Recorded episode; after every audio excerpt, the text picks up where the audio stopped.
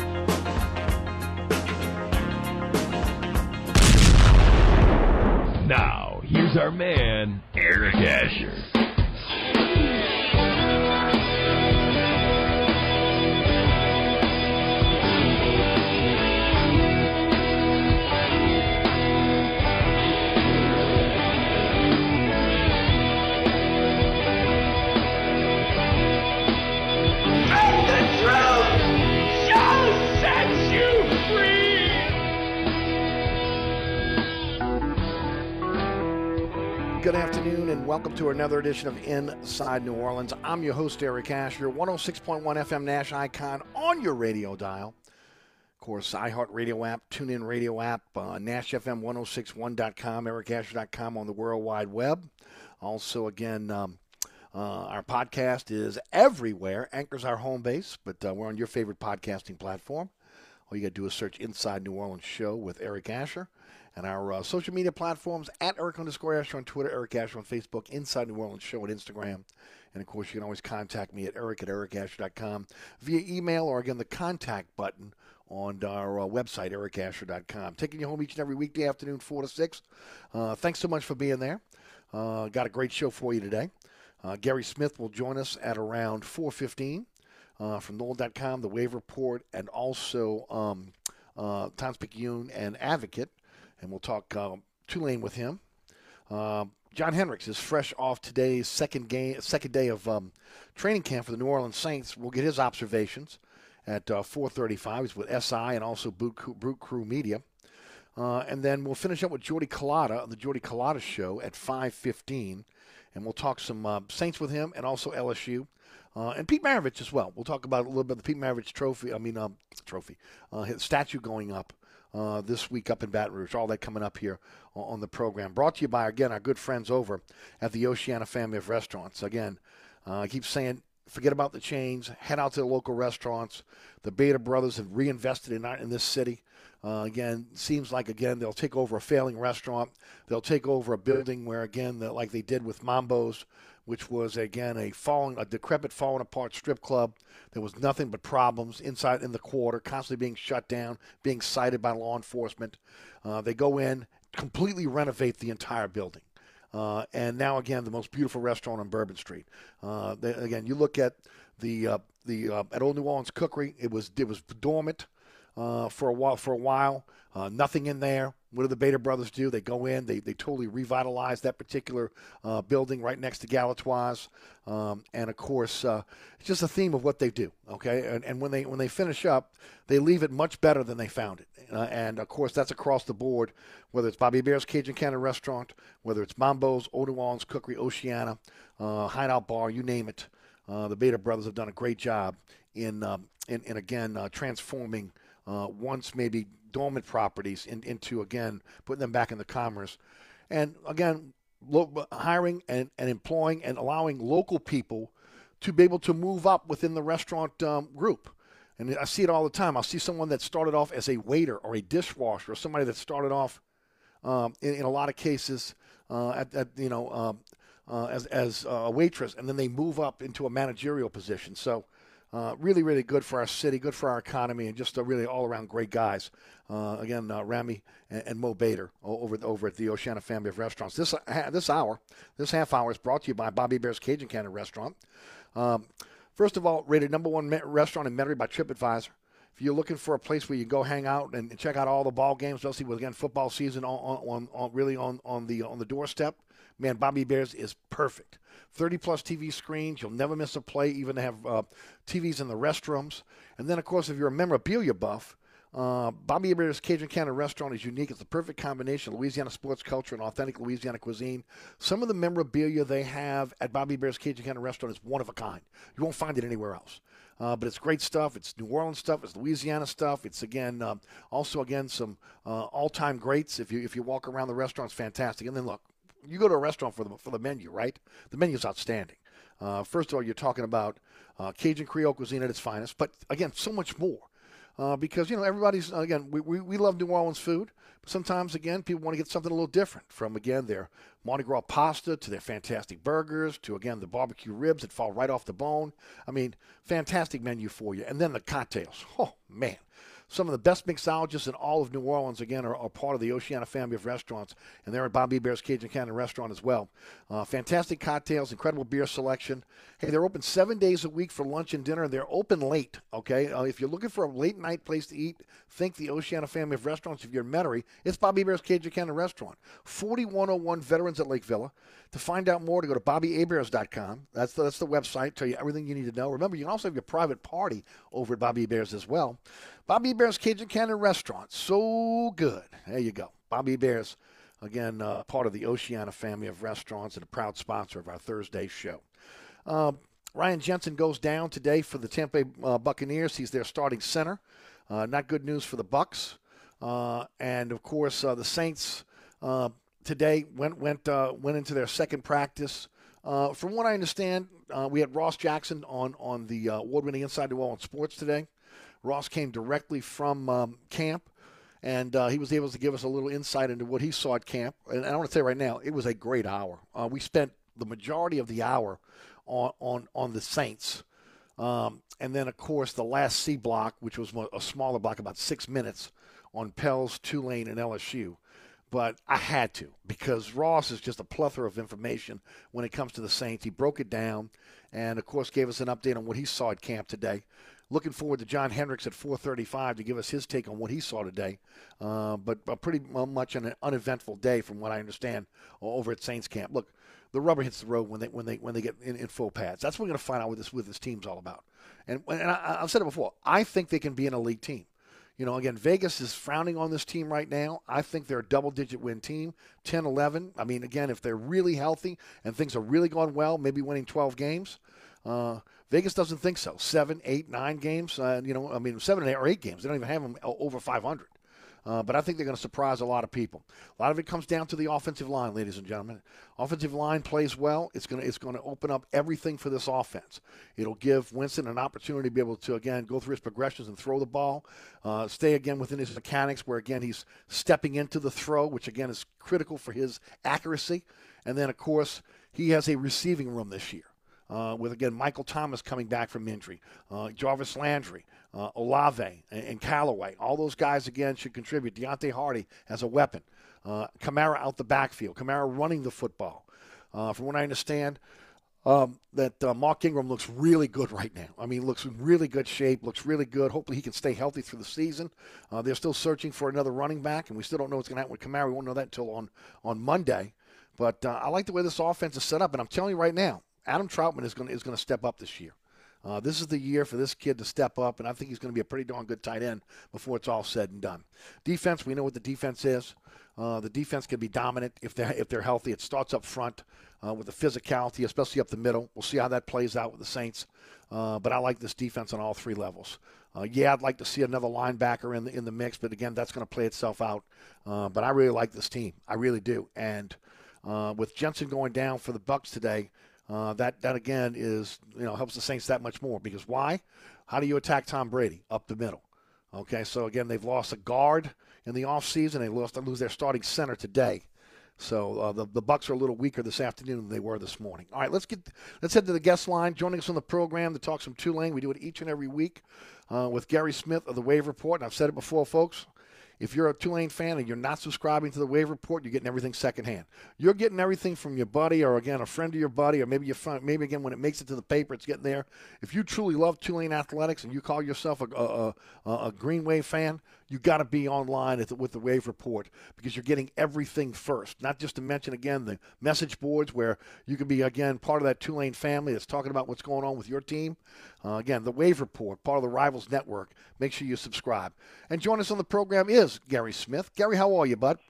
Doing pretty good, Eric. You, you can tell my dedication because I just spent seven hours on the American Athletic Conference virtual media day, listening to all all uh, all eleven schools. Um, Willie Fritz, uh, Michael Pratt, and Nick Anderson represented Tulane this afternoon. They just appeared about a little um, about an hour ago.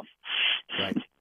Well, let me ask you first of all, why virtual instead of? And I mean, this is you know we're we're Yeah. past the pandemic now. Instead of doing this face to face as we've seen with other conferences, of course the SEC does a week.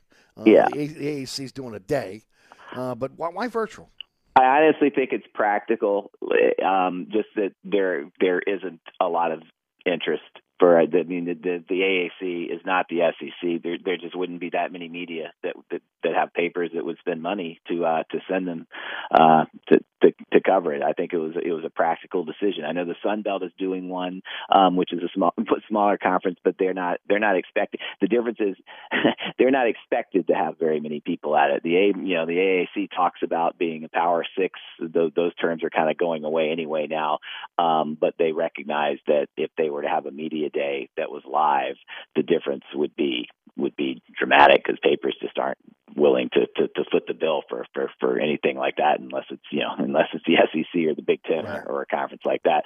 So I actually think it was practical. It, you know, it helped the, the the schools prefer it because they don't have to you know they don't have to to leave. So I, I understand why people it, it, it does. I mean, first of all, it's never been realistic anyway. The AAC there's a re, I mean the the, the big conferences have the big money. They're the ones that get the most coverage. That's not going to change if you have a live um, event. All it would have done, I think, if they'd had a live one, would have been people commenting on how few people actually attended it. So, so I, that, I think that that's the reason they did it. They were just being practical. Makes sense.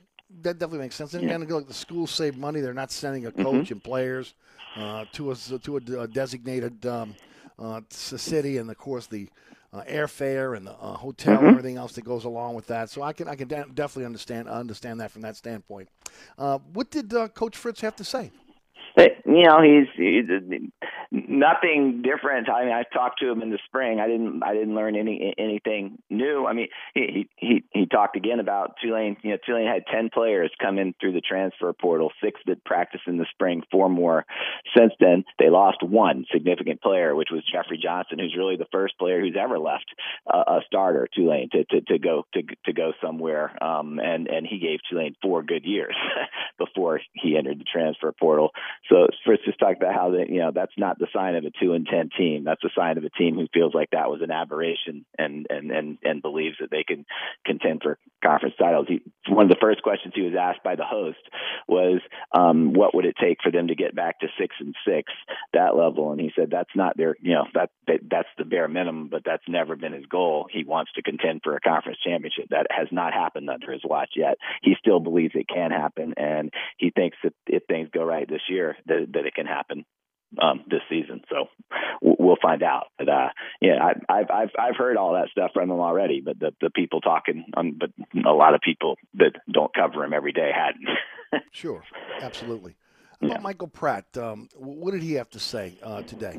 Well, I just think it's interesting how much respect he gets, and it's justified. Mm-hmm. But you know, this is a guy who did not have success last year at all um, behind a porous offensive line when he was banged up dramatically. Um, Athlon's magazine made him third team All AAC, and and and look, ten of the eleven teams in the conference returned their starting quarterbacks, so that's not that's not an insignificant deal. He was he's on the max the preseason watch list for the Maxwell Award, one of 85 players across the country at any position. Um, usually, the the returning quarterback for a two and ten team and and and a, two, and a team Tulane has not had any national success in in more than 20 years. That doesn't happen, so that kind of tells you the respect that he has. His whole thing is, you know, veiled criticism of uh, of Chip Long, Tulane's former offensive coordinator. Every time Michael Pratt talks, he talks about how much better the team morale is and how much more fun it is um, to to go to practice and to work out. He also singled out Tulane's new strength and conditioning program. He talked about how there have been no soft tissue injuries in the off season. They had a they've had a problem with that in the past. They've had a problem with losing key guys during the season. He thinks the strength and conditioning program is advanced yeah, you hear all this usually from teams, that, but but he, he's definitely an optimistic player uh, going into the fall. And, and a player that honestly, again, deserves the accolades mm-hmm. he's got. He does. He's, uh, it's just I mean, he's been a one man band at times. Yeah, I mean, I mean, we saw what he could do as a freshman. Um, he, he, he, we saw instantly what he could do. Tulane was going nowhere, was losing to Southern Miss in their third game of the year. He comes in and they score touchdowns. I believe the first three or four times they have the they have the ball in, in that game. He's a dynamic player. He needs more help. He didn't get help from his offensive linemen or his receivers last year. I still have some concerns about the receiving crew, um, but they, you know, almost everybody's back. They've got to they've got to hope that they, you know, that this year of work in the off season and the disappointment of last year will make those guys better. Um, but it, a healthy Michael Pratt, whose receivers are catching the ball, whose offensive line is blocking for him, is an all conference caliber player and a difference maker at quarterback. We'll just see if Tulane puts him in position to be able to do that this year what do you what do you like about this team going into this season? Now, we look, you're going to get a chance. What is it? Is it next week they start uh, fall yeah, camp? Yeah, next Wednesday. Next Wednesday, first day of yeah, that's what I thought. practice next and Wednesday. Great to have you on next Thursday because you'll have at least yeah. one day to be able, yeah. a couple days to look at them. But mm-hmm. well, just you know, I mean, without seeing them in, in camp this this in, in fall camp yet, mm-hmm. just your thoughts. Yeah, what I like about them is they they have a fair amount of experience. Um, that was the other thing Willie Fritz mentioned. They've got you know they've got 15 players on offense who've just started at least one game returning. They've got, I mean um, there are not too many teams in the league that have a better linebacking duo than Nick Anderson and Dorian Williams, and that's proven. That's not potential on the field. And then know, Nick Anderson, he made a comment today. He he missed about a few games last year with a high ankle sprain and was really ineffective for several others because of it. I, I didn't quite catch it. I'll have to replay the tape, but I believe he said he actually had a broken bone and really was playing. I mean, he was just gutting it out, and then he suffered that injury against Ole Miss in the in a game that was just a debacle all the way around early last season.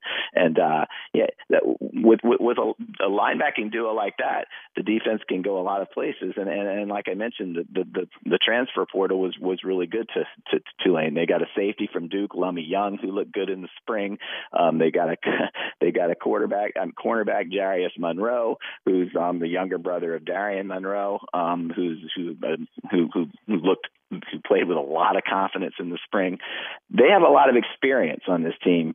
Um, if you take if you accept there's a lot of reasons why Tulane went two and ten last year. If the reasons are the hurricane displacement, um, which was a legitimate factor that sent him to Memphis for a month. Some dissension on the coaching staff um, uh, with the, with an offensive coordinator who didn't really mesh with the players. If those were the problems, this is not you, this was not a two and ten team last year. It was it was it would have been a 500 type team with a lot of players coming back and a and a three, third year starting quarterback in Michael Pratt. Those are the reasons for optimism with this team. Um, it, that the two that the two and ten last year season was not an accurate reflection of their ability. If it was, they don't have they haven't done enough to uh, to make a huge jump this year. But if but if if that was the reason that they had such a rough rough time, then then they can easily make a big leap this year. Do you like the skill positions on this team this year? Yeah, so I'm I'm still iffy on the wide receivers. I mean, the other Tyjae Spears, this is a guy who could run for I'm I don't know 1500 yards easily this year if he stays healthy. He, he was not healthy for most of last year, coming back from his um, ACL tear the, the year before. I mean, the guy gained 264 yards against Memphis in, in the last regular season game and, and was just absolutely spectacular in, that game. He, he's a true difference maker. So I, I like the running backs. I like Michael Pratt. I, I got to see a lot more from the wide receivers than, than, than I've seen to, to this point. Their best wide receiver last year was Shae Wyatt, who was a Division two transfer um, from Central Missouri. Um, Jha'Quan Jackson just he, he was injured last year, played played all year, just just wasn't the same player. Had had a really unproductive season at, at wide receiver, could barely get on the field at times in the in the second half of the year. And this was a guy I thought was going to be an all conference caliber player. If he gets back to that level, that would help. And then the the Watts twins, they they've got talent, but they've always been a little inconsistent too. It, it's definitely a wait and see for me at the at the wide receiver. And then the two transfers they brought in, mm-hmm. Lawrence Keys from Notre Dame wasn't really healthy in the spring, and D.D. McDougal, um, who was Michael Pratt's teammate in in in, in Florida in high school, that right. he helped recruit from Maryland, he was inconsistent in the spring. So I, I'll have to see I have to see a lot more from those guys to really be excited about the the, the, the skill position players as a whole. But I'm certainly excited about Michael Pratt and, and Tyjae Spears. What about the defensive side of the ball? Yeah, I think I they'll be better than they were last year. Look, they, they they played really well against Oklahoma in the opener, and we've talked about this before. They they got their confidence completely shattered against Ole Miss when Ole Miss could have almost hung a hundred on them if they'd have wanted to. Nick Anderson went down in that game, and they just never really recovered um, from from from that performance until until basically until November. I, I, I like this defense a lot better um, than the last couple of years. I think their their secondary they, they, they just gave up. They gave up so many big plays. It was it was unbelievable the last two years. It, basically, if Tulane had a team in third and fifteen situation, you could see the first down coming, and you can't win that way. Um, it, it was almost remarkable how often it, it happened the last two years. Um, I think that'll that'll change this year. They've they've got more experience. I think bringing in like the two guys I mentioned, Lummie Young from Duke, mm-hmm. Jarius Monroe. Um, I they're I think their secondary will play with more confidence. You could just see the lack of confidence in their body language and the way they felt whenever they even had a team in good situations in the last two years. And, and if that gets fixed, I think they'll be pretty solid. Their defensive line has talent, has some depth. The linebackers again are are are, as, are about as good as anybody in the league. Yeah. So it, it's really going to come down to that that secondary and can they make crucial plays? They, they just got to get off the field. They they, mm-hmm. they just could never ever ever get off the field when they needed to for the last two years. And and I'm getting a, I'm getting a, a, an email here uh, from a Tulane fan. Willie Fritz is is not on a hot seat, right? He's not. I, I, mean, I, I, said the same thing. Just because they won two games, he is yeah. not on a hot seat. He is not on a hot seat, and I'm not. Look, I I think I've I've look I covered the University of Florida for 18 years. I, I covered Steve Spurrier. I I, um, I I saw the difference between really good coaches. I covered Ron Zook, who really struggled at Florida for for three years after that. Willie Fritz is a very good coach.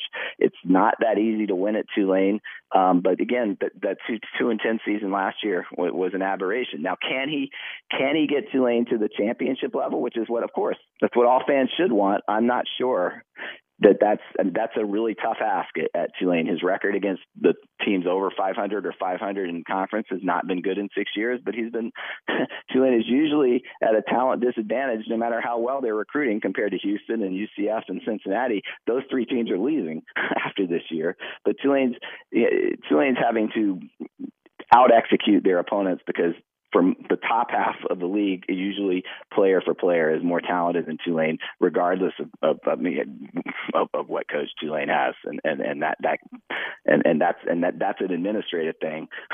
Tulane, you know, Tulane has to make a little bit more commitment to uh to bring in more guy, give give give their coaches more help in that department. But the problem at Tulane is not Willie Fritz, that's for sure. Yep.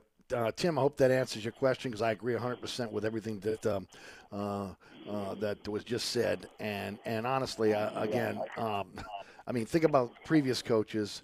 Uh, you're not letting a guy like this go. No. You I mean, you- you- and look at the respect he has around the industry. They, and again, Tulane. They, look, everybody wants Tulane to be picked higher than that, but Tulane was picked 7th in the in the media poll today. Usually, when you're Tulane and you're like, and I, I- I guarantee you, um, the, the the two the three predecessors of Willie Fritz coming off a two and ten season would have been picked either tenth or last or second to last for sure the next year. But the, but people just they, they know that Willie Fritz can coach and, and, and get a lot out of his players. Definitely agree. Gary, always appreciate it. Thanks so much. Uh, looking forward to next week as, again, you get a chance to eyeball the team in, in fall practice. Tell the folks about your fantastic site, what you got coming up for us in the paper, and also, again, how they can follow you on social media. Sure. The website is tulane.rivals.com, the, the wavereport.com. And I told you last week I was working on a piece on the trans, on all the, what Tulane had done in the transfer portal every year since two, I think 2018. Um, and, uh, and, and that is up there. So if you want to find out my analysis of how well Tulane's done in each of the last five years, um, that, that is up on the site. And, and next week blanket coverage starts because I cover, I cover, it, you, you see what you do in the times in, in the newspapers that cover the Saints and, and how much attention they get. At least that and more on my website with daily practice reports. It, every word that any player says is, is in there, um, verbatim, quote for quote. So uh, that's that's this is this is my best time of the year on the website is preseason practice. So this is this is the time to subscribe if you haven't already done it. There you go. Make sure you subscribe if you're a Tulane fan at Gary Smith on Twitter. Thank you, my friend. We'll check in with you next week. Thanks for having me on. Always. Gary Smith, uh, again, Wave Report, Picayune, Advocate, and NOLA.com. Don't forget about Burkhardt Air Conditioning and Heating. If you're in the market for a generator, their team are the, are the best around. Uh, from planning to permits to inspections, their dedicated generator team does it all. I mean, you don't have to do anything but pick your generator. And that's pretty easy too, because Jason Burkhardt will come to your home, your business, sit down with you, uh, do a consultation, find out what you're looking for in terms of generator, then give you your options. You choose what you'd like. And then remember, you can finance it over time with low monthly notes. A new install quality check after one month. That's what Burkhardt does with everything they install for you. They want to make sure you, the customer, feel comfortable in, in operating the system, no matter what it is. And then, of course, uh, we, we, you know, again, they pride themselves on single day installs. And, and, and I've seen it with my own eyes. Single day installs. Come out, knock it out in a day. Generator's up. You're ready to roll. Also, again, 24 7, 365 emergency service. You need emergency service, they're there for you. And no excuses of, you know, wait, we're waiting on a part. No, the parts are already stocked in their warehouse in Mandeville. They'll be ready for you. You're, you're, when it's safe for them to come out and get you up and running, especially after a storm, they'll be there for you. Uh, Burkhardt takes care of the whole process for you when it comes to your generator Generator Sales and Service, their business. That's Burkhardt, acpromise.com, acpromise.com. Today's program brought to you by the Oceana family of restaurants, Bobby Hebert's Cajun Cannon Restaurant, also Oceana, Mambo's, Old New Orleans Cookery, and the Hideout Bar. All are open seven days a week. All are open late for lunch and dinner. Oceana open for breakfast, lunch, and dinner. Get out there and enjoy a cocktail or, again, uh, one of their famous menu items at, again, each one of their locations. All part of the family of restaurants uh, that belong to the Oceana Group. You're listening to Inside New Orleans. Eric Asher with you until 6 o'clock this evening. Uh, coming up next, John Hendricks of Sports uh, Illustrated Now. Also, again, Boot Crew Media. He'll join us next on the program. Don't move. New Orleans, the North Shore, and worldwide at NashFM1061.com. Country for Life 1061, Nash Icon. This report is sponsored by eBay Motors. Ray Magliozzi here. I don't cook much, but when I need ingredients for my car, eBay Motors has 122 million options. So whether I toasted my transmission or cooked my clutch, eBay Motors has all the right parts at the right prices. eBay Motors, let's ride. 10 eastbound delays are solid from Loyola to Veterans, and delays pick back up on 10 eastbound from Orleans to the high rise. 10 westbound delays are solid from Elysian Fields to Canal, and delays pick back up on 10 westbound from just past Causeway to Veterans. If you're traveling on the 610 on the westbound side, delays are solid from just before Canal Boulevard to the 10610 merge. And on the eastbound side, look out for backups along the westbound along the West Bank Expressway and the Crescent City connection with delays stretching from Stumpf Boulevard to the Claiborne Earhart exit. And if you're traveling westbound along the Pontchartrain Expressway, delays are steady from the Claiborne Earhart exit to the St. Charles Carondelet exit. I'm Ed Robinson, broadcasting from the Attorney Mike Brandner Traffic Center. On the East Bank and West Bank, from the lake to the Gulf, the men and women of the Jefferson Parish Sheriff's Office keep our parish safe. Some are on the beat, others behind the scenes, ensuring the safety of our community. JPSO is now looking for correctional officers and 911 dispatchers. Your community's calling. Answer the call. Visit jpsojobs.com for the complete benefits package and salary. Bienvenue on Hickory, 467 Hickory Avenue. Open seven days a week, offering a creative menu of all your New Orleans favorites. Fresh Louisiana seafood, great sandwiches, soups, salads, daily specials, and a Sunday brunch. Contemporary Creole cuisine, great southern dishes. Check out our menu online at bienvenueharahan.com. Dine indoors or outdoors. Place your order or inquire about catering at 504 305 4792. That's Bienvenue on Hickory, 467 Hickory Avenue in Harahan. SportsBeat is the place to watch your favorite team. Come check out all the games, including the NBA, college basketball, and baseball on 20 TVs. Open seven days, 11 a.m. to 2 a.m. Happy hour, 11 a.m. to 6 p.m. Great menu featuring two, count them, two steak nights. Wednesday night, 6 p.m. till $10 choice fillets. Friday night, 6 p.m. till $10 choice ribeyes. Private room available. SportsBeat is located at 3330 Ridge Lake at 16th Street behind Wendy's on Causeway. SportsBeat Pub and Cafe, home of fantastic cocktails, large beer selection, delicious food, friendly staff, and all the sports you can handle. If you ever have any problems with your air conditioner heating system, you want someone who will be there to help right away. Take it from me, Eric Asher. When it comes to repair, there's no one I trust more than my friends at Burkhardt Air Conditioning and Heating. Burkhardt provides emergency repairs for any brand of cooling and heating system, and you can call them anytime. The team has years of experience, and they know how to get you up and running fast. So when you need help with your AC or heating system, you want someone who will be there right away. Visit Burkhardt at acpromise.com and tell them Eric sent you.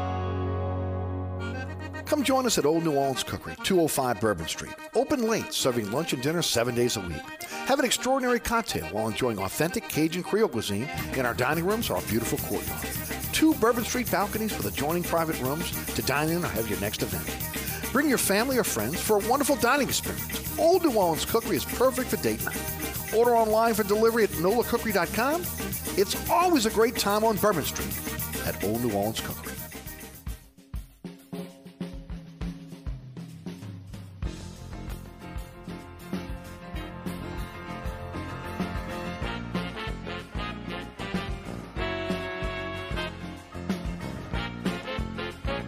Welcome back to Inside New Orleans, brought to you by the Oceana family of restaurants. This half hour brought to you by Old New Orleans Cookery, 205 Bourbon Street.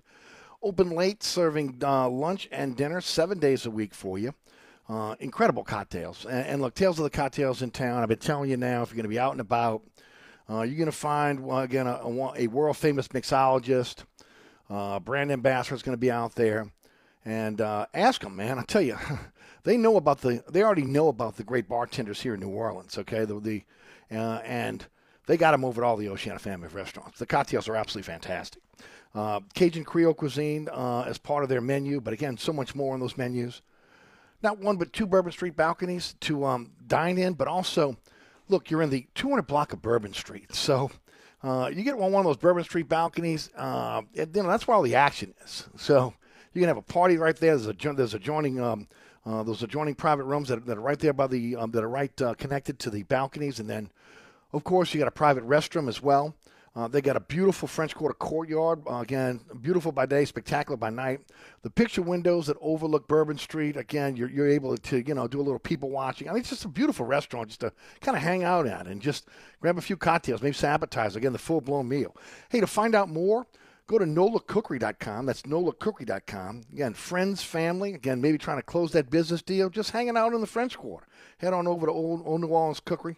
Uh, again, it's always a great time on Bourbon Street at Old New Orleans Cookery, part of the Oceana family of restaurants. All right, joining us for the program now. Uh, he was at camp again today. Um, he's all over. John Hendrix is with. Uh, uh, with uh, Saints News uh, as part of Fan Nation at uh, SI uh, now. He's also part of Boot Krewe Media. Um, he's got so much going on, uh, and he gave us a few minutes of his time today to kind of give us his synopsis on what he's seen thus far at camp. John, welcome to the show. Eric, appreciate you having me as always. Hope you're doing well, friend. Doing fantastic, my man. I didn't miss anything, did I? Is there anything else you're writing you're doing now as well? Boot Krewe No, Media, uh, SI Now, Saints News. SI and Boot Krewe. Nah, man, those are the two main things that I do, and uh, you know, so I appreciate you you asking and be willing to plug anything that I do do. Oh, absolutely. Got to look. You work hard, get out, get it out there so folks can, can find it. And of course, uh, we'll, we'll let you know about uh, at John, at John J Hendrix on, on, on Twitter. You can follow everything he's doing. John, uh, the first two days of camp, uh, you know, very uneventful for the most part. Uh, guys just trying to get their footing. We, again, we'll find out when the rubber hits the road once they once they get the pads on and start hitting. But you've been at, at, a, you've been in, in the in the in the at Saints camp with Payton at, at the helm, and now with Dennis Allen. Compare and contrast, if you would. Yeah, look, again, I think there are some similarities, but at the same time, there's definitely some differences. You know, I think the biggest thing that I've, I've learned about DA is just the nuances and attention to detail. Not that Sean wasn't, but he did it in his own way. And I think Dennis is a guy that is no nonsense, just in the sense of let's get our work done, right? And let's focus, let's get this done. You know, I remember there's times in minicamp, you know, he didn't like the way this team got to the huddle or got out from broke the huddle, you know, just different things. Some of the things if they were looking a little lethargic or looking a little lazy, you know, and make sure he puts his stamp on it. I mean, the thing is, he's been with this team and this organization 12 the past 16 years, so he absolutely knows what to expect here. And you know, I, I tell you, one of the things that I looked at too um, today, in particular, and again, it could be, you know, because it's been a long time, right? But you know, some of the family members were there, the players today out in practice, and that's just something that Da made it a point this year. He's like, yeah, I, I, we'll have families here of teams uh, or some of the players that we have. So Andy Dalton had a pretty good following today. I thought it was a pretty nice gesture to just, you know, him valuing the family aspect of things, and especially for a player like Dalton, who's kind of, you know, obviously a veteran, gone a lot of different places. So, I mean, those are things, these things that you know you could say here, here, neither there. Um, and but I think DA's got a, a good grasp on this team.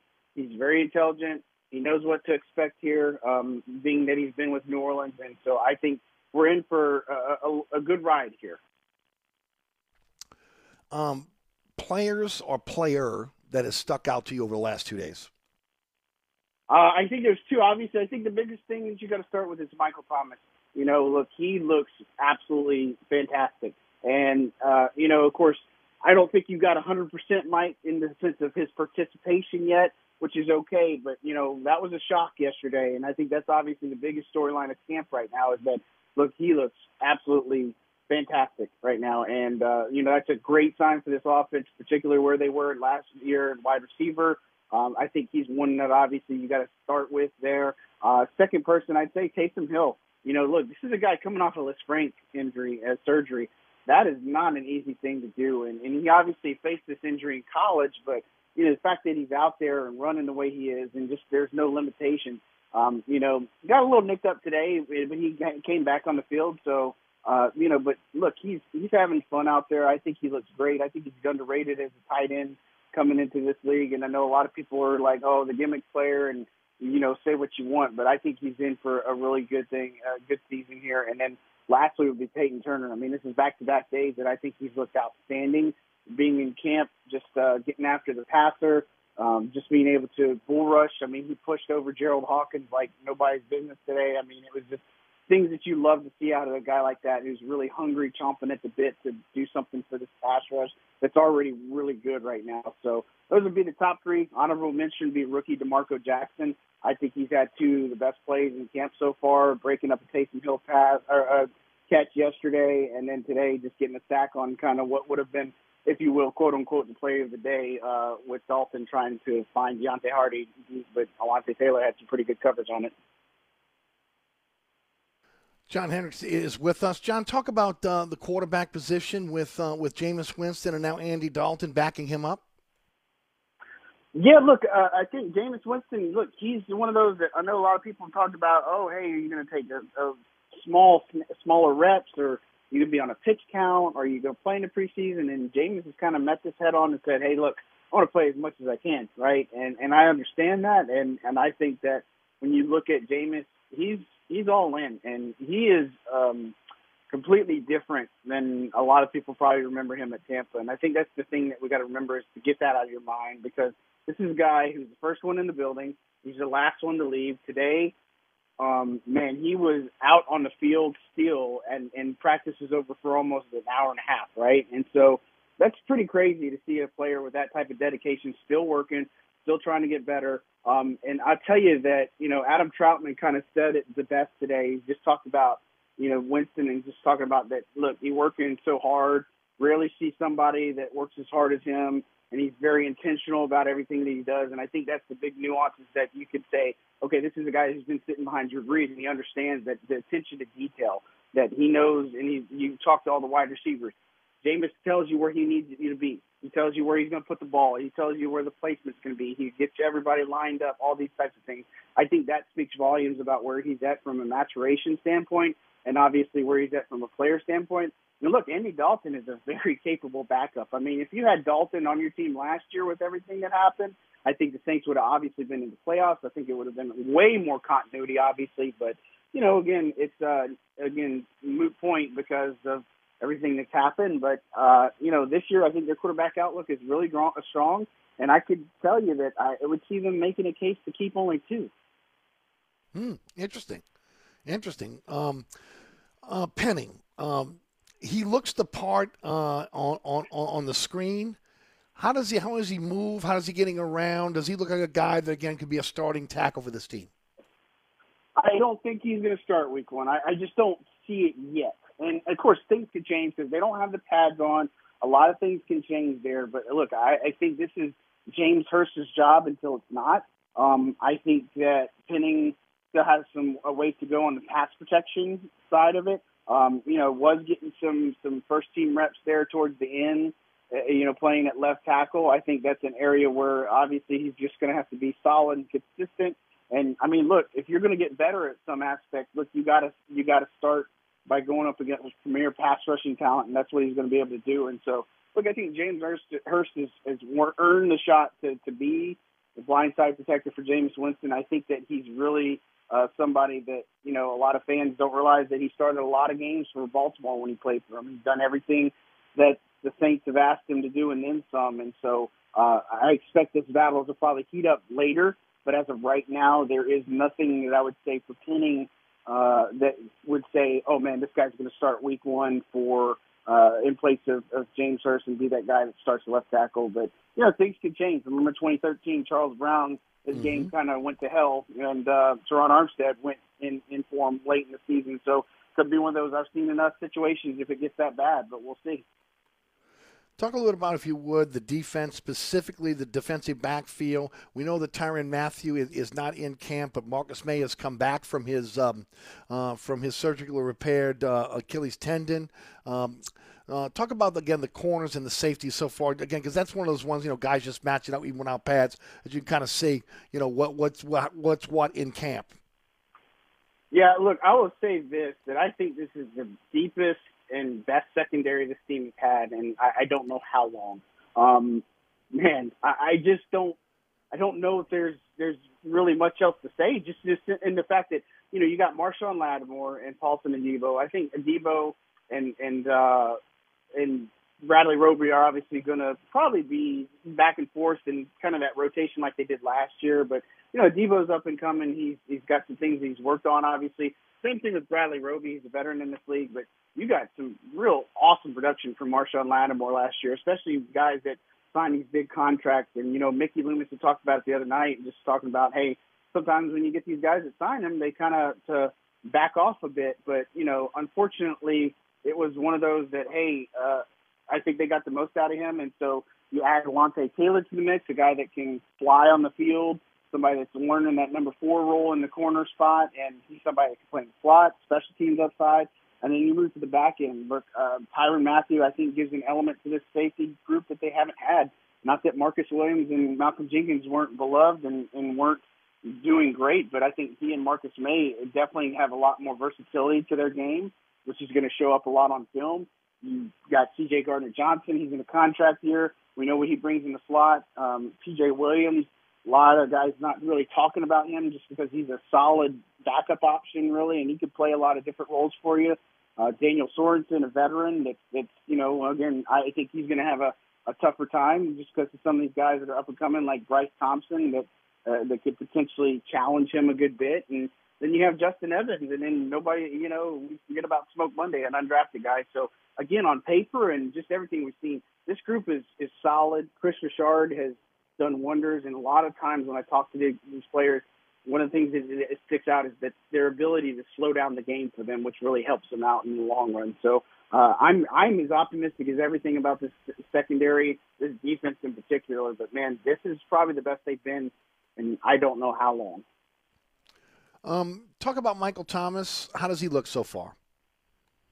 Yeah, it looks fantastic. He's in great shape right now. Um, you know, look, I think, like you said earlier, that he's not doing, uh, he's not going, I think, 100% in in the sense that he's taking all the reps, right? And there's points where he's doing some work, doing some drills, not too much on the contact, like when they're doing 11 on 11 stuff or 7 on 7. Wasn't partaking in that today. And again, I don't think there's any rush there. Um, you know, I think that's the thing to take away is that that's not a, a horrible thing um, to, to say. Uh, it just the fact that he's back on the field, he's running routes, he's running hard, he's cutting on the dime, he's determined and focused. Um, you know, the other day he was running a, a rep, and you know, the first time he had it, he had a drop. He went and back and did it again. Didn't like the way he came out of his break. Came back and did it a third time to make sure he perfected that, right? And so, uh, again, I know it sounds cliche. It sounds like, oh, well, yeah, that's what you would expect. But a guy like Michael Thomas, who hasn't played in a long time, and you know, I don't want to say it's been forgotten about. I think he's gonna to wake up a lot of people around the league. And look, this offense is going to be designed a lot about what he's able to do.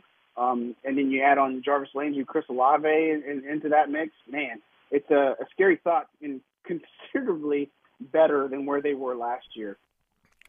Any thoughts on, on Alvin Kamara as, again, his hearing is on Monday? Yeah, the first thing is that, you know, in talking to Mickey, we don't, um, you know, obviously we're not sure if he's going to be at the hearing on Monday. That's the thing. And there's been a lot of chatter. Some people have talked about discipline, you know, the personal conduct policy of the NFL. Even if he escapes uh, any type of, of legal output, he could still face a six game suspension because of the personal conduct policy. So I don't know if if that's the thing. Is the first domino is does he get any type of legal pro- uh, problems? And and obviously, you know, way Las Vegas is, you know, I think they try to make examples out of some guys like that. And so that's the first domino to fall. Then the league discipline part, that's not really a, a fast thing. Um, you know, another point I'll reference is Marcus Maye has an impending uh, DUI case against him that came from February 2021, and it's 2022. In his next hearing is August 24th. I mean, these things take some time. I don't know if that he gets suspended this year. I think things are on the up and up for this season. Um, could change obviously if something happens, but you know maybe it's the year after, or maybe nothing happens at all. But you know I think the league has their hands full right now too with Deshaun Watson stuff and a lot of things that are going on there. Um, not to say that what happened with Kamara isn't something that you just overlook, but look, August 1st is the next telltale di- date for us. We'll see Mm-hmm. if he's there at camp on Monday, and then we'll kind of go from there. Yep, no doubt. Always appreciate your time, my friend. Tell the folks about everything you're involved in, how they can follow you on social media.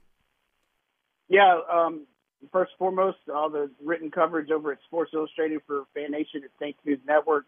easiest way I can tell you, go to saints.media. Um, all the coverage there. It's not just me. You know, we got a great group of writers that do things there. Um, and then, you know, check me out on Twitter at John J. Hendrix. It's Hendrix just like Jimi. Hendrix spelled the right way, not like the gin. And Oh, uh, come on can now. That's a sponsor videos. of my show, John. Come on. I'm kidding. Not like the gin, but you know, and that's what I'm saying. That's not how it's spelled because I know Right. ICKS is kind of one of those things. But um, We're going to send But, you a yeah, bottle of shout out- Hendricks Neptunia gin for that one. all right, yeah, shout out to Hendricks Gin and and There you go. cousins. Um, but yeah, and then you can follow all the video work I do on Boot Krewe Media. We're actually about to go live for a show here in a little bit and uh, recap a little bit of day two and talk a little bit about it. And how, and how can they find you on the Boot Krewe Media Show? Yeah, Online? if you go onto uh yeah, online YouTube channel, that's the easiest way. It's, Boot Krewe K R E W E. If you're from the the area, you Mhm. know that's how you Sure. spell crew, right? And then um just like, subscribe, and you'll find us there. We've got tons of content. It's not just state, it's Pels, it's college, it's Mm-hmm. anything imaginable uh, that you really it's LSU, it's college, it's a whole variety of different things. So check us out there, and then obviously find us on Twitter, uh, and and we'll be able to to kind of have some fun. There you go. Appreciate the time, bud. Check in with you soon. All right, thanks, Eric. Appreciate you as always. There you go. There goes John Hendrix. All right. Uh, uh, don't forget again about my friends at Burkhardt Air Conditioning and Heating, North Shore, South Shore, East Bank, West Bank. If your AC breaks down, Burkhardt will be there for you. It doesn't matter what type of system you have at your home or business, they are authorized to service it.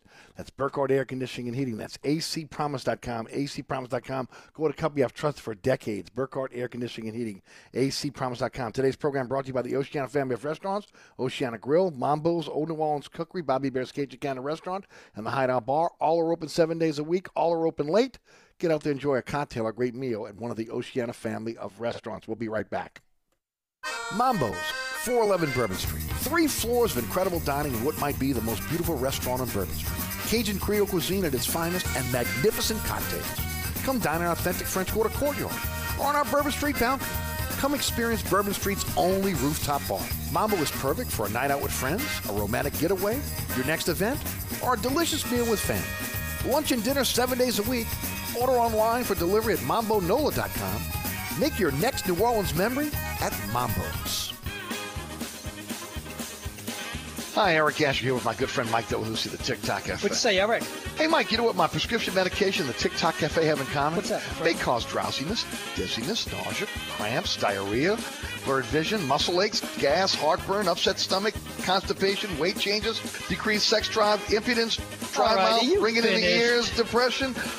Oh, yeah, and suicidal thoughts. It's the TikTok Cafe, Causeway and I-10 in Metairie.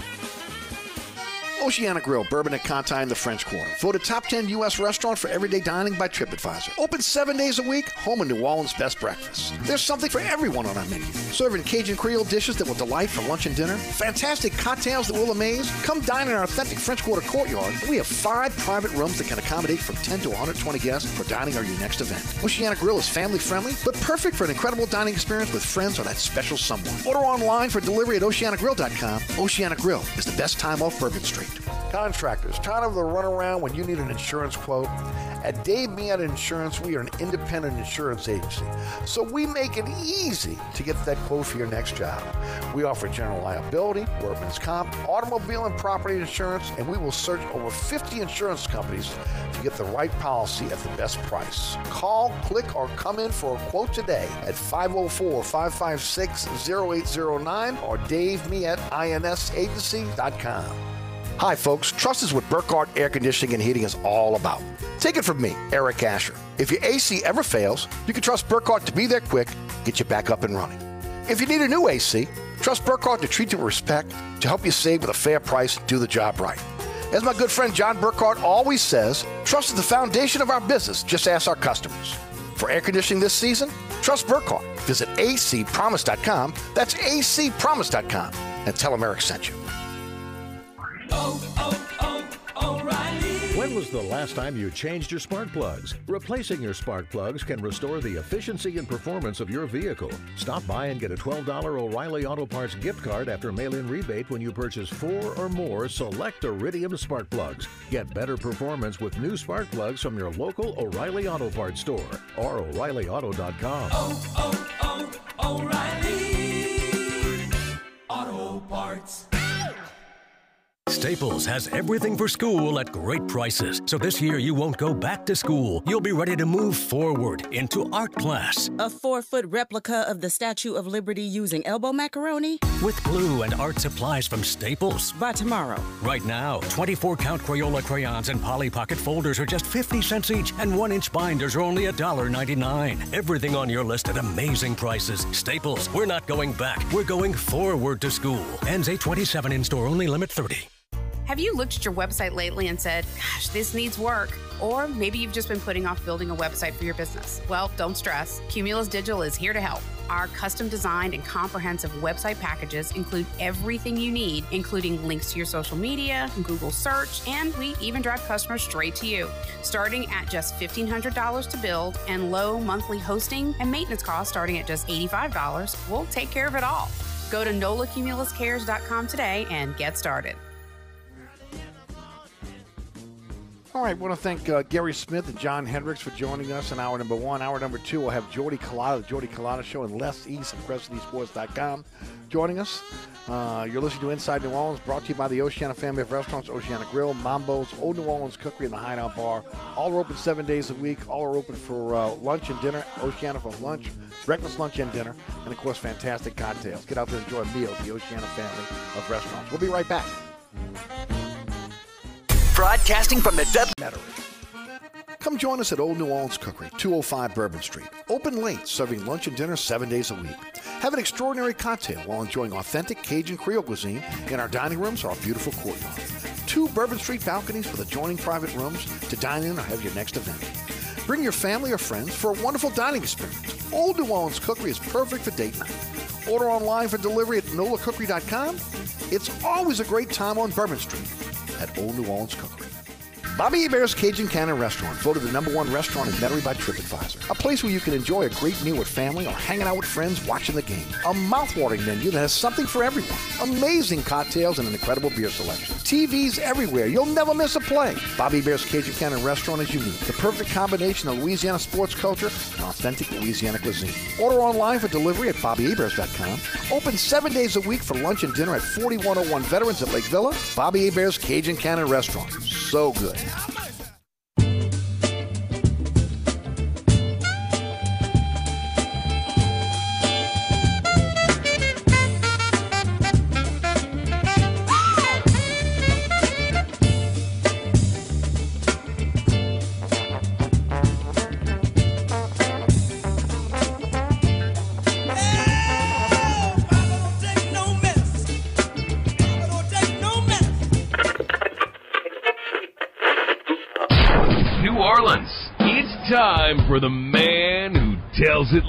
it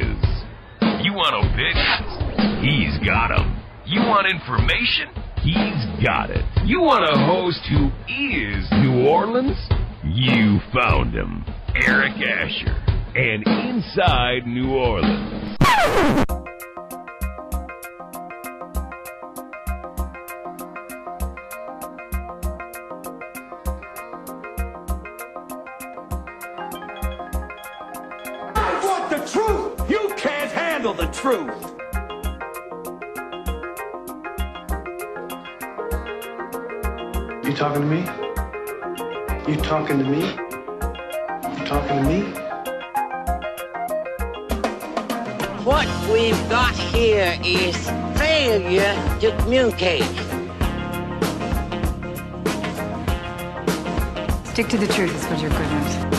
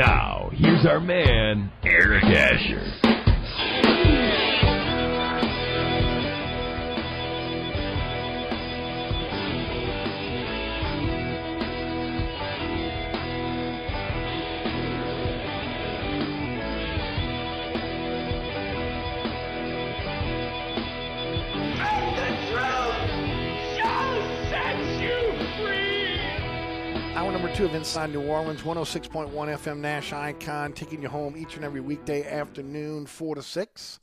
I'm Eric Asher. Thanks for being there. iHeartRadio app, TuneIn Radio app, Nash FM 106.1, and uh, ericasher.com on the World Wide Web. Our podcast is everywhere. Anchor's our home base, but again, um, we're on all podcasting apps. Search Inside New Orleans Show with Eric Asher. And then, of course, um, don't forget about the award winning Inside New Orleans Sports. Uh, Ross Jackson joined us on the program. If you missed us at 1 o'clock this afternoon on the WLE TV YouTube page or again live on WLAE, uh, check us out tonight at 6 o'clock on LAE, 10 o'clock on The Deuce, Friday night, 9 o'clock Pelican Sports Television, 10 o'clock on LAE, uh, Saturday morning at 2 a.m. on The Deuce, Saturday afternoon at 5 p.m. on Pelican Sports Television. It'll be up on our social media platforms at Eric underscore Asher on Twitter, Eric Asher on Facebook, Inside New Orleans Show on Instagram at, at some point this evening. And it's already up on the WLA TV YouTube page and will be up on our uh, our website, ericasher.com, probably by the end of the weekend. So, again, you can check that out at your leisure. Um, want to thank again our guest in the first hour. It was, um, uh, of course, Gary Smith and John Hendricks. Jordy Culotta jumping in at 5.15, the Jordy Culotta Show. And then we'll finish up with, again, award-winning journalist Les East uh, of CrescentCitySports.com and Saturday Down South. That'll happen at 5:35. Today's program brought to you by the Oceana family of restaurants. Uh, we've talked to you a little bit about our good friends over at Bobby Hebert's Cajun Cannon Restaurant at Old New Orleans Cookery. Of course, don't forget about Mambo's, the Hideout Bar, and yes, the mothership, the one that started it all, Old New Orleans Cookery. Uh, 205 Bourbon Street, Bourbon and Conti. Um, voted top 10 U.S. restaurant by Everyday Dining by TripAdvisor, and they are open seven days a week, and they are open late. Breakfast, lunch, dinner served over at Oceana. New Orleans' best breakfast. Come in and enjoy it. Uh, I'm telling you, if you're a breakfast lover, you will love the breakfast at uh, at Oceana. It will be your go-to breakfast place. Uh, so many different ways to enjoy breakfast over at Oceana. Traditional breakfasts, and then of course uh, the world famous crepes. So many, so many um, uh, uh, uh, great, great menu items for breakfast, and of course lunch and dinner uh, as well. Cajun Creole cuisine at its finest. There's a little bit of an overlap. Uh, breakfast is again from 8 a.m. until 1 p.m. Dinner, from, I mean lunch from 10 a.m. until 4 p.m. Dinner from 4 p.m. until 1 a.m. Don't forget about the incredible cocktails uh, that are served up by again some of New Orleans' great mixologists, uh, and also uh, fantastic um, uh, place to be able to hold your next event. Five private rooms that can accommodate from 10 to um, uh, 120 guests. And of course, they use that as an overflow for dining on days where they don't have an event. I'm telling you right now, let Oceana put an event on for you. Uh, they're uh, they're, uh, uh, the, the folks that again that are handling just the events itself are second to none. Uh, they have uh, again a wide array of menus for you to choose from. And then, of course, the staff is again into it, and it will be fun. Uh, you, it will be something that again you'll remember for a long, long time. Uh, remember also, Oceana has a fantastic courtyard, an authentic French Quarter courtyard. Beautiful by day, spectacular by night. It's also dog friendly.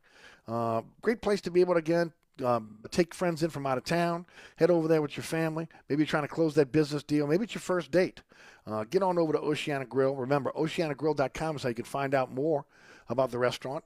It's always a great time off Bourbon Street at Oceana Grill, open 8 a.m. until 1 a.m. daily. All right. Want to um, want to get a couple just a couple notes here. Uh, we've been talking about Kwon Alexander uh, nonstop uh, since the offseason. Uh, Kwon Alexander signs with the New York Jets today. He will play with the Jets this year. Uh, again, the Saints, uh, from what I understand, never offered him a contract. Um, and uh, unfortunate. Look, I talked about it last night on social media. I thought the Saints would rue the day that they don't sign this guy. Just simply, again, his leadership, his speed, uh, his his um, even as again as a backup and a guy that's going to play some. Uh, you, you would liked to see him come back. He goes back to he goes back to Coach Saleh, uh, his coach for the San Francisco 49ers, who's now the head coach of the Jets. Uh, Kwon Alexander is is now a New York Jet, so uh, that ship has sailed for, for the Saints. Second two days of uh, Saints camp in the books now, and uh, of course we'll talk to Les East, who was there today, uh, this evening, about that at 5:35. So stick around for that. Uh, Jason Williams, uh, District Attorney for the City of New Orleans, has been acquitted on all uh, counts, along with his law partner when it when it came to tax evasion. Uh, so again, he is uh, he is safe now, and uh, will become a, a again a strong political figure in this city now. There's no doubt about it. Um, there's, he is on a hot seat because of again the way the district attorney's office has been run, uh, but he does not have this case hanging over his head anymore, and uh, I'm sure that uh, he is going to flex whatever political muscle he has going forward. Uh, hopefully, again he'll get the district attorney's office cleaned up here and get it on the right track. Uh, Cannizzaro had it rolling and, had, and was putting people in jail. Uh, complete opposite when uh, when Williams got in, but hopefully then we'll see now with his total focus on the o- on the office that maybe we can see a change. That's a six-year term, remember, for the district attorney's office. So he's got a long way to go in terms of again being the district attorney for the city of New Orleans. Also, again, I mentioned it yesterday on the way out. Uh, the mayor's off for another junket next week. He, she will be in Singapore for the entire week. Uh, it's amazing to me. I'm blown away. Uh, again, with everything that's going on in this in this city right now, uh, it's not the time to be uh, traveling nationally, nationally or internationally. Uh, this is the third trip in in, in, in what almost two months. Uh, it was Switzerland, and then it was the French Riviera a couple weeks ago, and now it's it's Singapore for the week.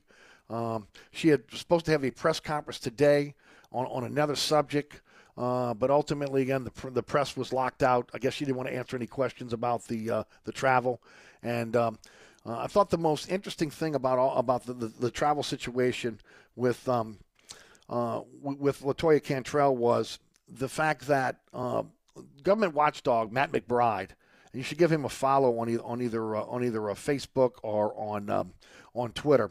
Uh, he tweeted out last night that she has not given the uh, the, the council nor again uh, the the public the opportunity to be able to see again how much it's cost the citizens of this city uh, to be able to foot the bill not just for the last three trips but the trips going all the way back into her first term. She's five years in as mayor, and she has not filed the fi- the proper paperwork uh, with the city to let the city know what the costs were for again her other national international trips. So I mean, uh, you take it for what it's worth there. But uh, the mayor once again on the road next week, an entire week in Singapore, and um, I'm just saying, you know, we, the people have to get fed up. Uh, again, there's no reason why in, in, today's day and age with Zoom, internet, uh, the ability to be able to meet online, uh, that again, a, a, a, a uh, head of a city, of, uh, of a state, should be able to travel international and have the, have the citizens fit the bill for this. Uh, it, it really is, um, uh, it reeks of cronyism and it's unnecessary because, again, it's not just the mayor going, it's an entourage that's going, right? Uh, and of course, uh, you know, supposedly she, again she took her tickets and and um, and, and moved and, and, and moved them up to first class for that tri- trip to Switzerland. It's just a complete mess, ladies and gentlemen. It just is, and honestly, she just doesn't care. She's going to do what she wants to do. She's term limited, and uh, the city be damned. And it's just it's unfortunate because now we need leadership more than ever, and uh, and and she's seeing the world on the taxpayers' dime. Very very frustrating. All right, let's turn our attention back to sports. Joining us on the program now from Baton Rouge, his his show is an outstanding show, and look, I tell you this all the time. Uh, maybe again seven and nine, you can't catch the show. I hope you can. If again, if you're available seven to nine, you got the time, man. Do yourself a favor. Start the morning off right. Uh, again with the Jordy Culotta show. But if you if you can't, it's on YouTube. You can watch it watch it again whenever you get an opportunity. Stay in tune with what they're doing on, on social media because I think that, again they're one of the best again at promoting their show via social media. Clips of the show throughout the day. Some of the best guests you're going to find in, in all the state are on the Jordy Culotta show on a daily basis. And the dude is breaking news. Jordy Culotta joins us on the program now. Jordy, how are you? Hey, good to be back. Thanks for having me, man. Good to have you. Look, before we start with Saints and LSU, I want to talk about Maravich and, and, and of course, his, Yeah. his uh, statue that went up the other day. I had Ron Higgins on. Of course, you know Ron. his dad was the SID for uh, for the um, LSU basketball team back when, uh, when when Pete was playing. So Ron got a chance to see again all of Maravich's games during his time at LSU, and and, we had a long conversation about it. And the, the frustrating thing for me is again, first of all, it's a lot like the Dale Brown court thing. You just can't get it done right. Okay, uh, always going to be some kind of controversy. But to have that statue in storage for six years until they could figure out again whether you know when, when they were going to put that thing up, uh, it's just a slap in the face. And look, I, I take it a step further because I've talked about it here in New Orleans. You know, Maravich's jersey was retired by the New Orleans Pelicans, and it should be hanging in the raft of the Smoothie King Center, and it's not. The Bensons took it down when they did the renovations. They never put it back up. Uh, they have the Superdome Wall of Fame, which I know you're familiar with, again, with Maravich and Ricky Jackson and Archie Manning, and uh, again, uh, uh Jim Finks. Also, Eddie Robinson was, was, was on that on that Wall of Fame, uh, and of course they never put the Wall of Fame back up. Yes, they have the Ring of Honor, but that's just for Saints. That's not for again contributions to that particular building. So again, it's not one, it's not two, it's three times now within the state of Louisiana. There's a little bit of a slap in the face to the to, to the legacy of Pete Maravich and to Pete Maravich's family. You know, not having the uh, jersey hanging from the rafters, not having his name prominently again in the Superdome where it belongs, and then of course the you know, the consternation over getting the statue put up. It's just, it's just, it's mind blowing. No, it was. Look, and look, we, we we talked about this with Dale Brown Court, and and I heard you coming in. I mean, you know, look, this is a, a typical South Louisiana job. On, you know, I mean, it's it's it's highly political, and it was, you know, board of directors and, and votes and and political favors and all of the stuff that Louisiana is known for was tied up in in when this this statue was going to uh, you know be be, be you know uh, go up on on campus. And uh, you know like you said had been sitting around for uh, six years in, in, in a facility ready to go. And um, look I mean don't overthink it. The, the the building is named after him. Uh, he is well recognized as the the most you know one of the most recognizable names and faces uh, to come out of the university uh, and, and and deserves to be honored for that. Um, but you know, in true LSU fashion, uh, there's always a little bit of a uh, a but to to to how they try to honor their their greats and and how they go about doing it. Yeah, just a little frustrating and you know, I, I, see the Maravich family, and, and they, have gone through these things a couple of times, right? I mean, I was there when they dropped the, uh, the when they dropped the um, uh, the jersey down in the Smoothie King Center. I was there when again they unveiled Pistol Pete's name on, on the on the Superdome Ring of Honor, and I tend to get a little frustrated if I'm the Maravich fan, and saying, "Wait a minute, you're giving my dad this honor, you give my ex, uh, you know, my my uh, my my, my uh, husband again uh, who had who had died. She's a, obviously a widow, uh, and of course remarried now." And, and, but yet again, you give it, but yet you take it back, and it just frustrates the heck out of me as, as again a guy that grew up revering Pete Maravich, got a chance to, to be able to watch him, uh, you know, a little bit at LSU, but again, uh, again, uh, a lot of, uh, again in the dome when he was when he was a member of the New Orleans Jazz, and uh, just kind of frustrating again, uh, you know, for somebody that has revered what he did in the game of basketball, and also for the state of Louisiana as well. No, absolutely. I, I think he he gave to the state and what he did for basketball in the state, the reputation for the state uh, will live on forever. You know, I think anytime any, anybody references LSU basketball, anybody talks about the New Orleans Jazz, anybody talks about basketball in this state, you know, Pistol Pete will always be synonymous with that. He should be, um, you know, well remembered, well honored, and um, you know, after the building being named after him and mm-hmm. his his number going up in the rafters at LSU, the statue going up. Uh, they definitely need to revitalize all of that stuff down in New Orleans because he deserves it. Um, I agree. He means that much to to to to the overall culture of the game. And look, I understand that again. He's he's in the, he's in Champion Square, but he should be in Champion Square. Okay, I mean, you know, I, I get it. Should he? But he should be in Champion Square. But uh, we'll, we'll we'll put that on on on rest for a moment. I do want to ask you. Uh, it, it, it's starting now.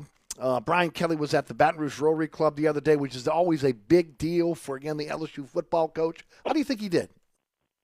I thought he did okay. You know, look, he, he was dealing with an eye infection that he was pretty open about. He he was brief in his comments, and he he you can tell he understands the weight of the position. I think that he knows that there is an urgency for LSU football to be reestablished as you know one of the dominant brands in college football, and you know this this this may be um, you know, his first, you know, as, as going into his first year, there's going to be some challenges to get LSU back there, and he explained that. He also talked about some things that you know are happening off the field, like transfer portal and NIL, and you know things that are affecting the game. And um, you know, I, I thought that you know for the most part he he held the room quite well. You, I mean, look, this one one thing that you don't have to worry about anymore with with, with L, the LSU football coach is um, you know the public relations. I think that Brian Kelly is is is so airtight on being um, you know presentable and how he delivers his message and the thought behind his words, um, and, and really is is is easy to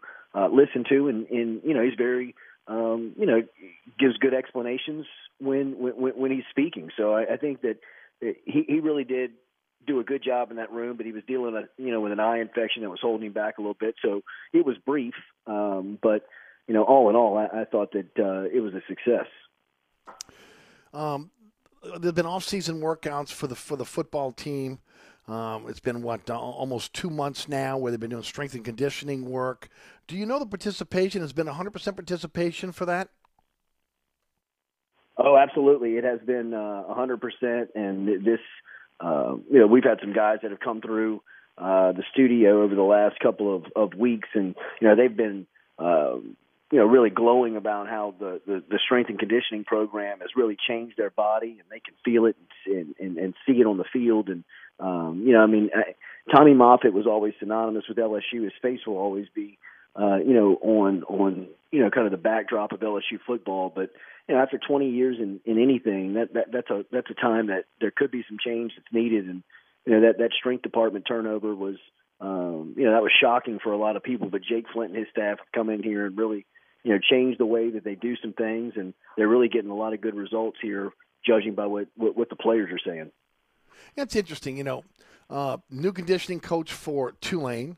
They were worried about soft tissue injuries.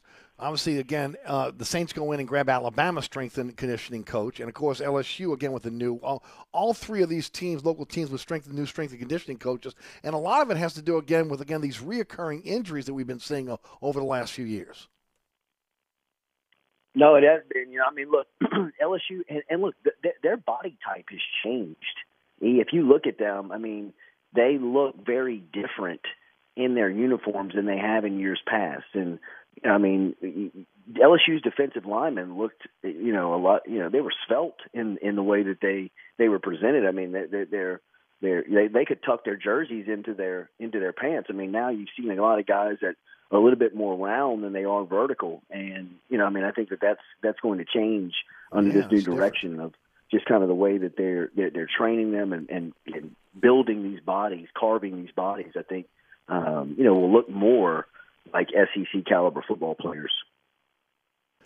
They uh, the team reports on uh, on what is it next Wednesday? First practices on the fourth. Just some storylines that you're looking at that you're going to be concentrating on your program. Well, I think obviously the quarterback. I think everybody's talking about the quarterback competition. It's probably the really and truly, it's it's it's as good as the country has. I mean, when you're talking about you know Myles Brennan with the experience he has, and Jayden Daniels as many starts as he had at Arizona State, Garrett Nussmeier, an up and coming guy who played spot time as a true freshman, and Walker Howard, who you know comes in as a top three, top five quarterback in last year's recruiting cycle. I mean, it's a it's a really healthy room. I think you know that's that's the the, the storyline going into the season that obviously everybody's paying attention to. The offensive line's got some good competition on the interior spots, and you know, I mean they'll have some true freshmen, Will Campbell out of Monroe, out of Neville High School, and Emery Jones right here in Baton Rouge at a Catholic High School. I think are going to be you know two true freshmen that really play a lot early on, possible starters game one. Uh, I think Campbell, no doubt, will be at left tackle, and you know, I mean, I, th- there's going to be competition um, on, on that offensive line that I think will be, um, you know, really interesting to pay attention to. And then the defensive backfield. I mean, you're, you're talking about the majority of those guys being transfer portal guys. I mean, Mekhi Garner out of Louisiana and uh, Drake Bar- Bernard Converse out of Oklahoma State, Joe Foucha out of Arkansas, Greg Brooks from Arkansas. So, I mean, those, those are four guys that could be on the field all at one time. And you could look at that defensive backfield, and that's all guys that have come out of the transfer portal. So, you know, I mean, they, they have put this this roster together in very um, creative and unique ways, and now it's time to get on the field and start building this chemistry. And you know, it, it, it, it it's it's going to be interesting to see how Kelly handles this quarterback competition in the 1st year. He's played it very political in the public and through the press of you know not really naming anybody that was you know having an advantage, so nobody would you know peek around and think about transferring in the off season. So he's kept all these guys intact for fall camp. Now it's time to get on the field and see who wins the competition. It'll be be interesting to see when he names the guy, whether it'll be like game week Florida State or even kind of keep it in his back pocket as late as possible. So you know, you know, he, he doesn't tip off the opponent, but moreover, he doesn't have any shakeup on his own roster. Whether it's offense or defense, some sleepers that maybe people are not talking about right now that you think could have an impact this season. Yeah, I think Mike Jones Jr. on defense is going to be you know a guy that stands out. He played some spot time late in the year last year. LSU's defense really kind of changed its tune when he was on the field uh, as much as he was late in the year, and I think that he'll have um, you know a, a real good opportunity to bust out this season. And, and look, when people have asked me about b- b- breakout players on offense, I know that this is a, a well-known name, and especially in your your your area down there in New Orleans. But you know, this this, this guy's finally got it together off the field, on the field. Uh, you know, workout, nutrition. That's John Emery, the running back. I expect a humongous season from Emery. I, I really do. I think he'll be the feature part uh, back of this offense, and um, you know, he's a guy that that, that I think Mike Denbrock really likes. They trust. Um, you know, I mean. Joe Brady told me when he was here back in 2019 when Emery came in, and he reminded him of a you know a young Alvin Kamara. I'm not saying that their game is mm-hmm. is comparable in, in, in the the way that they go, but you know the versatility, run inside, run outside, using the screen game, using the pass game, throw the ball downfield to them, uh, pass protection. They can help you out, keep him on the field all three downs, and um, I really think that they're going to utilize Emery and, and really feature him to a to a point where he could make you know some real big noise as an All SEC caliber type back, and you know maybe put him spot you know maybe put himself in a spot where um, you know some some some postseason awards come his way. Jordy Culotta, the Jordy Culotta Show, with us for a few more minutes. Jordy, um, what do you think about the record this year? I mean, some people have this team winning eight games, seven. Uh, people, some people think nine would be a little bit of a reach you know, I mean, if they're healthy, um, you know, I expect them to have a. I, first of all, I expect them to have a winning season. Uh, again, they, I think they can have a really good season. Uh, a lot has to come together, but you're closer to the program than I am. What are your thoughts?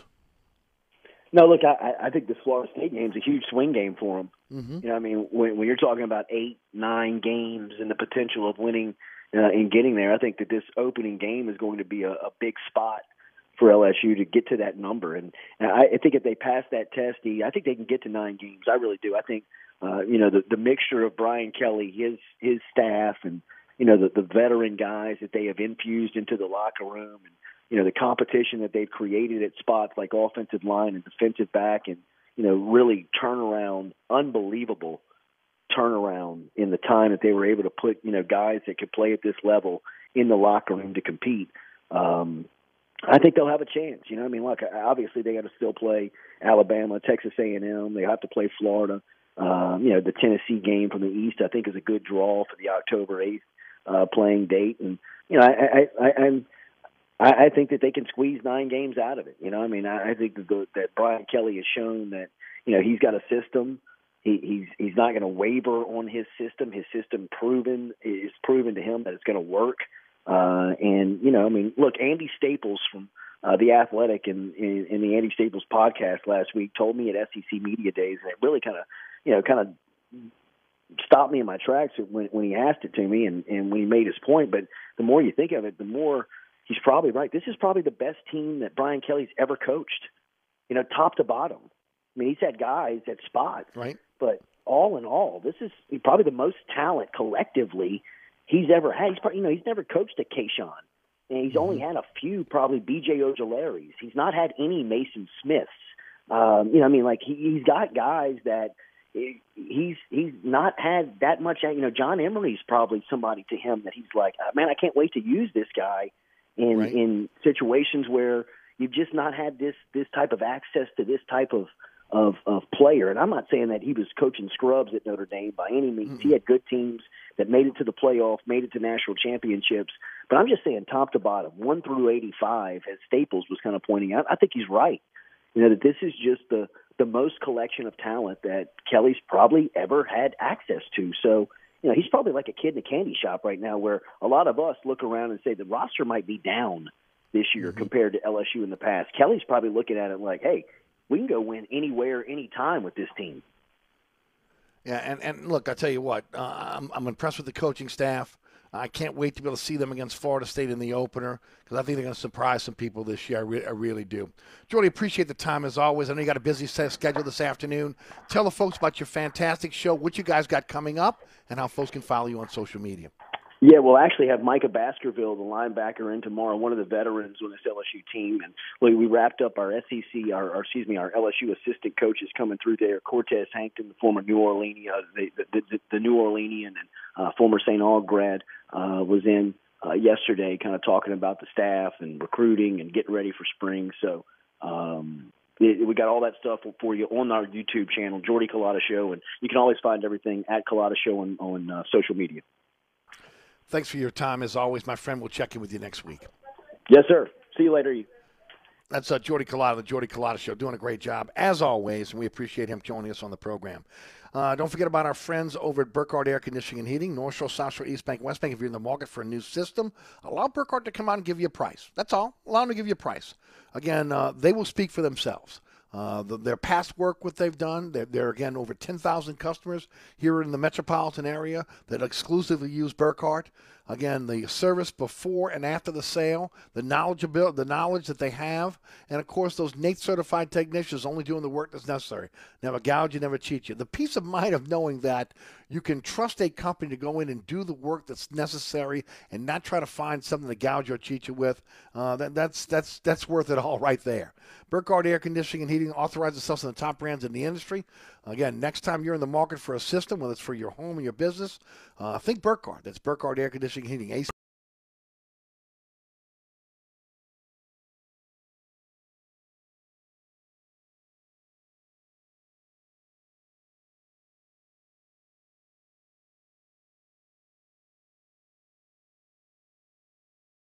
1061 Nash Icon and available online anytime at NashFM1061.com. This report is sponsored by Dell Technologies. Dell Technologies provides growing businesses with tools to do incredible things because we believe there's an innovator in all of us. For advice on smart PCs powered by Intel vPro that's built for business, call a Dell Technologies advisor at 877 Ask Dell. Delays are solid if you're traveling 10 eastbound from just past the Bonnet Carey Spillway to Power Boulevard, and delays pick back up on 10 eastbound from just past City Park to the high rise. 10 westbound delays are solid from Elysian Fields to Canal, and also delays pick back up 10 westbound from Causeway to before the airport. Look out for an accident on 10 westbound at the Poydras on ramp. Delays are heavy on the 610 on the westbound side from St. Bernard to the 10610 merge, and on the eastbound side from Elysian Fields to the 10610 merge. In the meantime, delays are going to be solid if you're traveling along the eastbound side of the West Bank Expressway and the Crescent City connection with delays solid from Stumpf Boulevard to the Claiborne Earhart exit. If you're traveling westbound along the Pontchartrain Expressway, delays are steady from the Claiborne Earhart exit to the St. Charles Carondelet exit, and delays pick back up on the West Bank Expressway going westbound from just past Ames Boulevard to Avondale. In the meantime, look out for accidents Elysian Fields at Gentilly Boulevard, also Henry Clay at Britannia, Napoleon Avenue at Tchoupitoulas, also Britannia at Soniat, and also St. Mary at Russo. I'm at Robinson, broadcasting from the Attorney Mike Brandner Traffic Center. Don't forget about my friends at over at uh, Southern Tire. If your vehicle is shaking, shaking, and you can't stop uh, stop in, uh, to get rid of that shaking, uh, if you're looking to find a shop that can get that done for you, hey man, my friends over at Southern Tire can do it for you. They got state of the art equipment when it comes to high balance, high speed balancing equipment that will balance your vehicle and make you feel like you're riding on air. No more shaking, no more vibrations, just a smooth ride. You can get again that latest equipment over at Southern Tire, the latest diagnostic equipment for your vehicle, the high speed balancing machine that again will will balance that that, that vehicle when no one else can, and of course the largest selection of tires in the metropolitan area, bar none. Uh, owned by the Piazza family since 1972, Southern Tire, Hickory and Airline in Metairie, open Monday through Friday from 8 to 6, Saturday from 8 to 3. 504 737 1558 is the phone number. Go to southerntire.com and check out all the services they provide for their, for their customers, including, again, high speed speed balancing. That's, that's uh, Southern Tire, Hickory and Airline in Metairie, owned by the Piazza family since 1972. On the East Bank and West Bank, from the lake to the Gulf, the men and women of the Jefferson Parish Sheriff's Office keep our parish safe. Some are on the beat, others behind the scenes, ensuring the safety of our community. JPSO is now looking for correctional officers and 911 dispatchers. Your community's calling. Answer the call. Visit jpsojobs.com for the complete benefits package and salary. Bienvenue on Hickory, 467 Hickory Avenue. Open seven days a week, offering a creative menu of all your New Orleans favorites. Fresh Louisiana seafood, great sandwiches, soups, salads, daily specials, and a Sunday brunch. Contemporary Creole cuisine, great southern dishes. Check out our menu online at bienvenueharahan.com. Dine indoors or outdoors. Place your order or inquire about catering at 504 305 4792. That's Bienvenue on Hickory, 467 Hickory Avenue in Harahan. Bobby Hebert's Cajun Cannon Restaurant, voted the number one restaurant in Metairie by TripAdvisor. A place where you can enjoy a great meal with family or hanging out with friends watching the game. A mouthwatering menu that has something for everyone. Amazing cocktails and an incredible beer selection. TVs everywhere. You'll never miss a play. Bobby Hebert's Cajun Cannon Restaurant is unique. The perfect combination of Louisiana sports culture and authentic Louisiana cuisine. Order online for delivery at BobbyHeberts.com. Open seven days a week for lunch and dinner at 4101 Veterans at Lake Villa. Bobby Hebert's Cajun Cannon Restaurant. So good how much?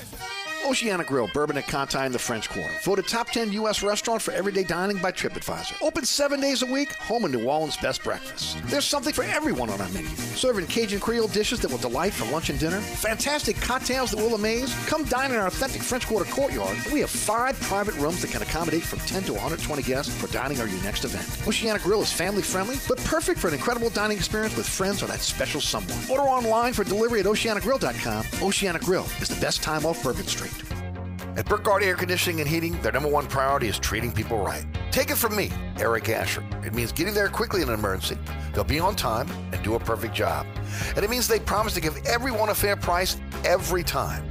So if you're looking for a better experience from your generator AC company, or you just got a big quote from someone else and you want a second opinion, let the folks at Burkhardt earn your trust and treat you right. Visit acpromise.com. That's acpromise.com and tell them Eric sent you. All right, folks, don't forget about uh, our friend at Mambo's. Of course, part of the Oceana family of restaurants. Again, our title sponsor on a Thursday, 411 Bourbon Street. Three floors of, I'm telling you, the most beautiful restaurant on Bourbon Street. You start on the first floor with these beautiful picture windows that overlook Bourbon Street. You can sit right there, dine, and watch all the craziness on Bourbon Street. They got a bar right downstairs for you as well. As you go to the back of the restaurant, beautiful uh, French Quarter courtyard, uh, beautiful by day, spectacular by night. Hey, take the elevator to the second floor. As the doors open, again, you've got plenty of seating, uh, just like on the first floor, but you got a beautiful bar, and then, of course, uh, as you move out toward the toward Bourbon Street, a, a Bourbon Street balcony for you to be able to again dine, enjoy enjoy cocktails, you know, check out the sight lines, and then take the elevator to the third floor. As they open up again, the, the doors open up. You'll see a beautiful bar, and of course, a Bourbon Street uh, Bourbon Street uh, rooftop bar that is again one of a kind. The sight lines you've never seen before. It's fun, uh, and of course, uh, great food for you as well. Uh, the menu is Cajun Creole cuisine, uh, magnificent cocktails by some of the best mix- mixologists in, in all of the city, uh, and of course, a great place to boot. I mean, from again the courtyard to the balcony to the to again the uh, rooftop bar, and then look, uh, they're open seven days a week for lunch and dinner. They're open late. Uh, get out there and again check out Mambo's. When you finish at Mambo's, just go right next door. It's the Hideout Bar, live music for you every single night uh, in a 300 year old um, uh, um, building uh, that is absolutely beautiful with again a beautiful courtyard, uh, food, uh, a great menu for you as well as again cocktails. Uh, you can make it a night out just in the two, from the 400 block of Bourbon Street with Mambo's and, of course, the Hideout Bar.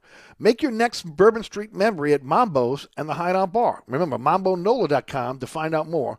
All part of the Oceana family of restaurants.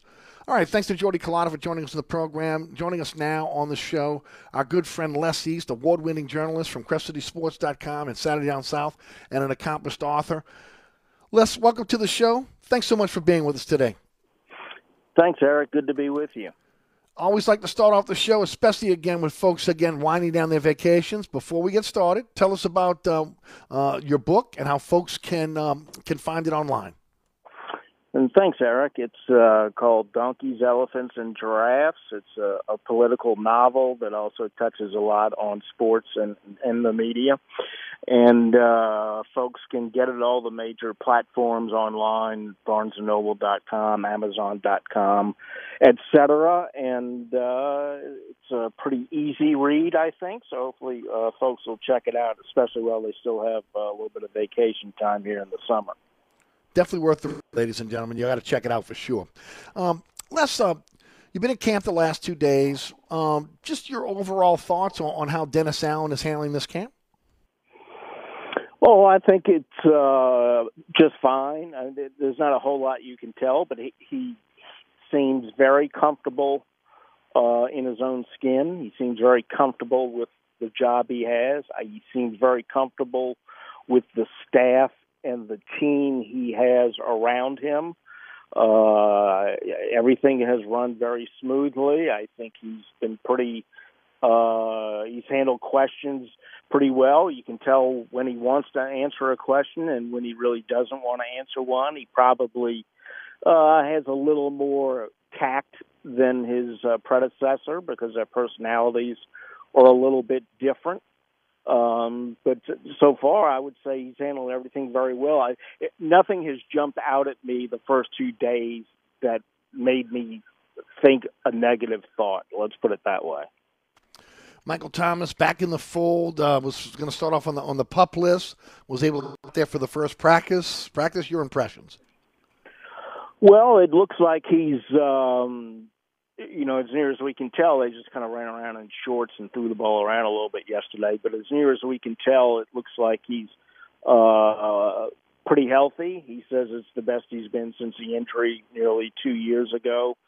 And uh, he expects to be as good as he was before the injury. Uh, we've seen nothing so far in the limited uh, sample size we have to suggest otherwise. Uh, I was uh, a little surprised when we were told at the last minute that he was going to speak yesterday.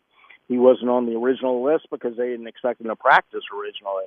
And then when he did, uh, he addressed the media and he uh, he handled it uh, in, in his own way. He wasn't, uh, you know, he's never been the most gregarious person, and sometimes he gets a little testy. But he was, I didn't see where he was any different yesterday than the Mike we've seen in the past. He hadn't talked to us.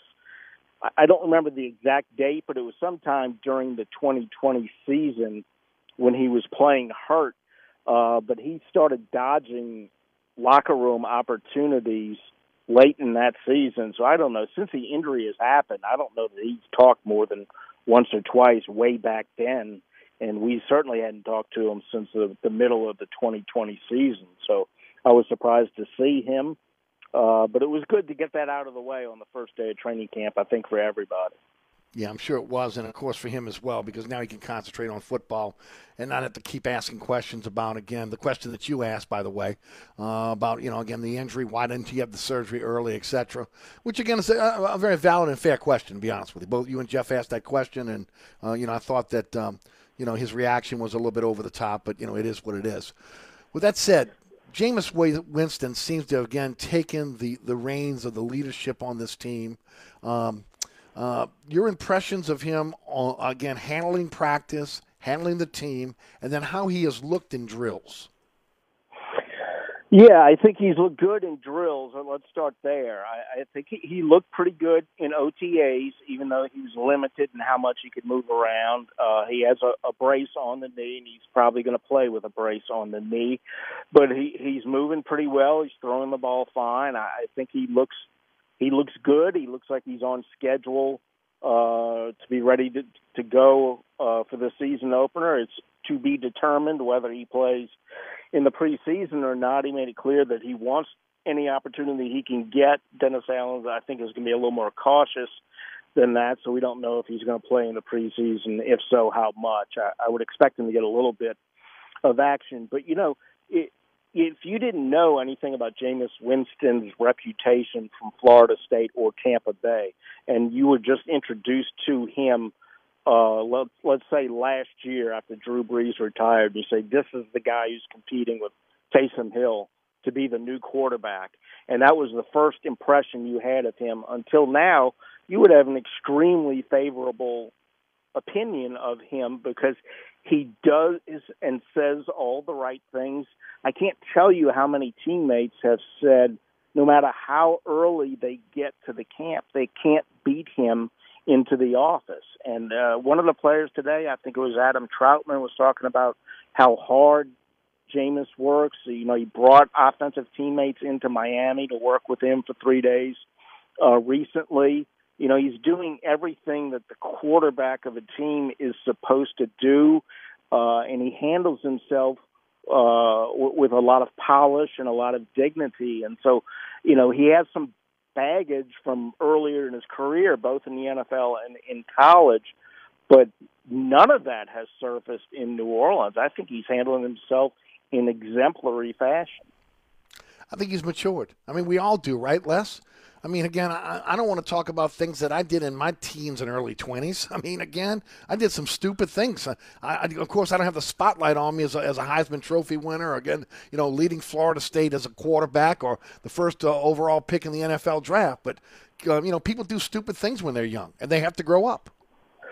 Yeah, they do. And the first time we talked to him after he signed with the Saints, you know, going back a couple of years, you know, he talked about how he, he had become a father and that changed his life. And suddenly he was responsible for another human being, and he understood that he had to be more mature with that responsibility than he had been just taking care of him, himself uh, as a single person, and and that changed his life. And everything I know about him from that point forward tells me that he is a mature person and he's a, a an impressive man and the leader of this team right now. And uh, until I see evidence to the contrary, I, I have to believe that that is the real Jameis Winston circa 2022. Yeah, and, of course, you know, you're following a guy like Drew Brees. And you know, I'm not trying to say you know emulating that, but again, putting his own stamp on, the team. But you know, you, you, this team is used to having strong leadership at the quarterback position and uh, and and of course he looks like again he can, he's got everything that it takes to do it. Look, the only thing anybody worries about with Jameis Winston is the turnovers, and we're hoping we're going to see exactly what we saw last year, uh, this year, with again the attention to again taking care of the football. If he can do that, I think the rest is going to is going to take care of itself. Yeah, and I think that's going to be the the most interesting thing because last year he he was obviously extremely conscious of making good decisions and not turning the ball over. And and at some points he might have even been a little too cautious in yes. that regard. But he also didn't have a whole lot of talent around him. Mm-hmm. And this year he's got a lot more talent around him. So I think he can afford to be a little more aggressive, maybe a little bolder than he was mm-hmm. last year because of the guys he can trust.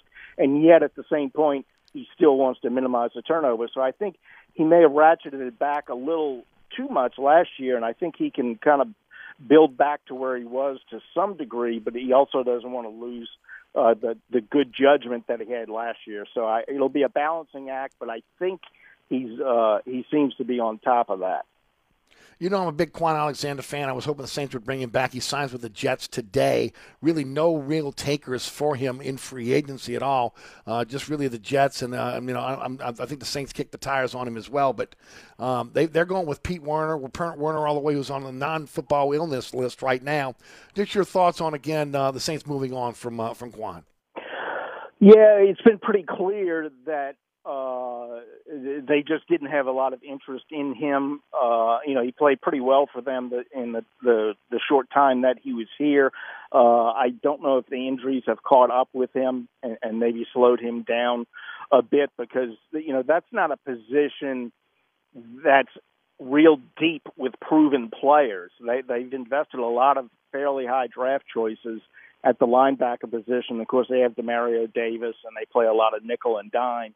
So they don't need a ton of linebackers, but they did look at a couple of veteran linebackers late in the off season because I think their experience depth is something they're not totally sold on, and he's a guy who could have provided that. But since they didn't really uh, make an aggressive push for him, uh, it, it must be that they don't think he has as much left in the tank as they would like to see. Anybody stand out to you uh, that maybe you didn't have expectation to over the first days of camp? No, I don't think so. Uh, you know, yesterday was a glorified walkthrough. Today they had shells Right. on. They- haven't really been out on the field that long. It, it's been, uh, you know, uh, less than three hours total probably these first two days, and the pads don't go on till Monday. So I, I don't think we're gonna uh, learn a whole lot uh, these first few days of camp. I know the fans are eager to get out there Saturday and uh, and I'm sure they'll be uh, soaking up every minute of it. But it, it's going to be everybody's got to be patient because you know the pads go on, you start to see a little bit more, and then Yes. the preseason games you can see a little bit more. But it's a long, long way to September 11th. No, I agree. And, and look, um, a little bit of a change. I think it was the NFLPA a few years ago said that, that, that there's a time limit on again when you could first put the pads on. So many days that you have to be in camp. And uh, what is it now? It used to be the first Saturday of camp that they would have the pads on. Now it's Monday, right? Yeah, they did that, and I, I think this was uh, maybe in 2020. This was early in COVID. I think they had they had instituted some restrictions, and and Sean Payton was not a big fan of that, and uh, neither is Dennis Allen. He made reference to that. Uh, I, I think it might have been today. Uh, just saying that you know we, we play football with helmets and pads on, and so Right. you don't that you know when you start doing that, then you start to learn stuff, and and you don't get to do that as often as the coaches would like, but the uh, the, the players uh, have lobbied uh, for a little bit less contact work during the preseason. They're the ones who have to go out there and put their bodies on the line uh, for now 17 regular season games. So there's, there's been a lot of give and take in that area, and I think it just makes it that much harder to draw conclusions really until you play the season opener. Right. It's a contact sport, and you got to do it in pads, and anything else is just you know flag or touch football. No doubt about it. Always a pleasure, my friend. Thanks so much for your time. Uh, you know we appreciate it each and every uh, every week when you on on the TV or the radio show. One more time, tell us about uh, uh, uh, Saturday Down South. How folks can get, can get your book. Yeah, thanks, Eric. Uh, CrescentCitySports.com. We've had wall-to-wall Saints coverage here already with the start of camp, and I'll be having some more. Also, I'm going to have a, an in-depth story posting here. You know, the New Orleans Boosters are going after their third consecutive national championship beginning on Monday in Johnstown, Pennsylvania. So I have a deep dive into summer baseball in New Orleans that I'll be posting here shortly. So hopefully folks will check that out. A lot of LSU stuff coming up on Saturday down south. And the book again is Donkeys, Elephants, and Giraffes, and you can find it online. Thank you, Bud. Appreciate it. We'll check in with you soon. Thanks, Eric. Uh, Les East, again, award-winning journalist with us here on Inside New Orleans. Don't forget about Burkhardt Air Conditioning and Heating, North Shore, South Shore, East Bank, West Bank. You come home tonight, the AC's not working. Don't even get ex- upset or excited about it. Just remember acpromise.com.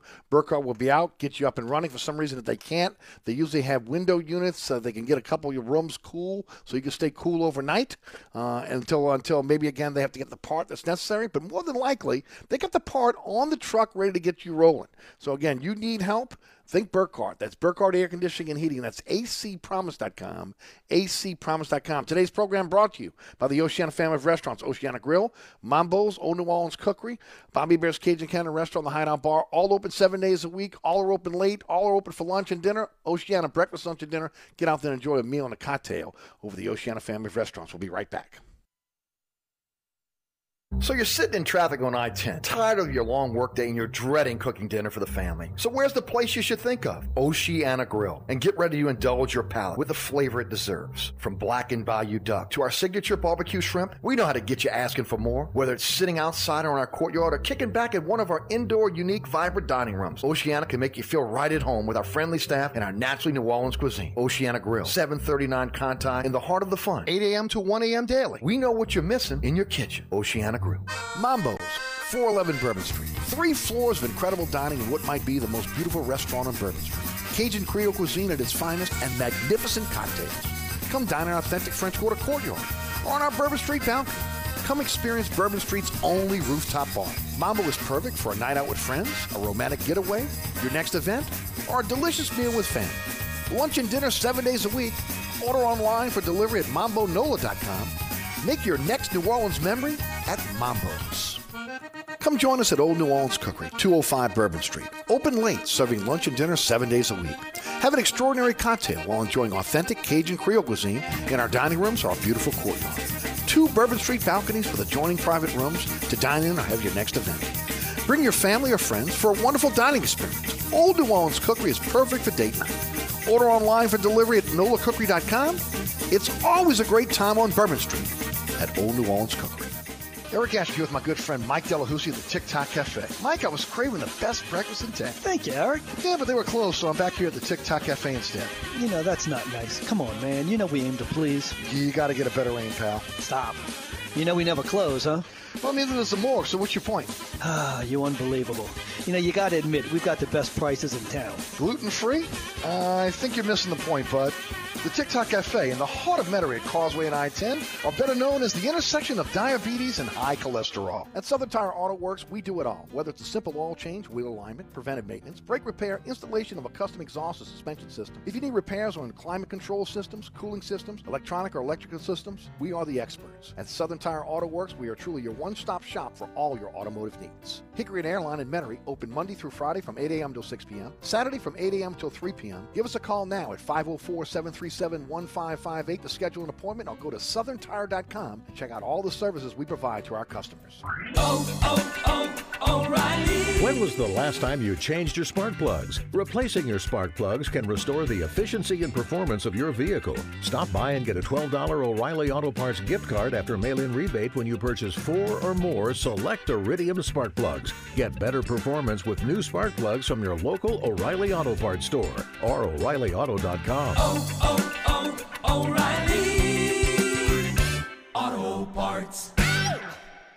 Staples has everything for school at great prices. So this year you won't go back to school. You'll be ready to move forward into art class. A four foot replica of the Statue of Liberty using elbow macaroni? With glue and art supplies from Staples. By tomorrow. Right now, 24 count Crayola crayons and Polly Pocket folders are just 50 cents each, and one inch binders are only $1.99. Everything on your list at amazing prices. Staples, we're not going back. We're going forward to school. Ends 827 in store only, limit 30.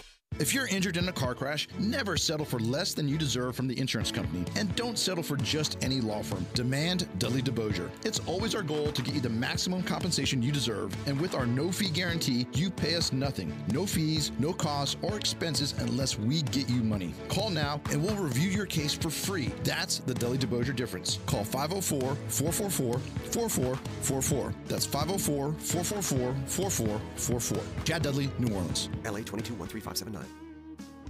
All right, folks, that's it for me. Thanks so much for tuning in. I want to thank Gary Smith, John Henrys, Jordy Culotta, Les East for joining us on the program. Rudy back at studio producing. Thank all, all of our sponsors sponsor our program. Go to ericasher.com and uh, check out our, uh, our uh, slideshow of our sponsors. Click on the icon, take you right to the website, including, again, our friends at the Oceana family of restaurants, Oceana Grill, Mambo's, Old New Orleans Cookery, Bobby Bear's Cajun County Restaurant, and the Hideout Bar. Ross Jackson joins me in the award-winning Inside New Orleans Sports at 6 o'clock on WLA TV. And coming up next, it's um, All Access with Michael Green. I'm sorry, it's Michael Green and Ken Trahan with the Life Resources Bottom Line Sports Hour. So keep it right here on 106.1 FM. My name is Eric Asher from the Dog Kid to the Governor. That includes the mayor. They all got to go. Broadcasting from the Dudley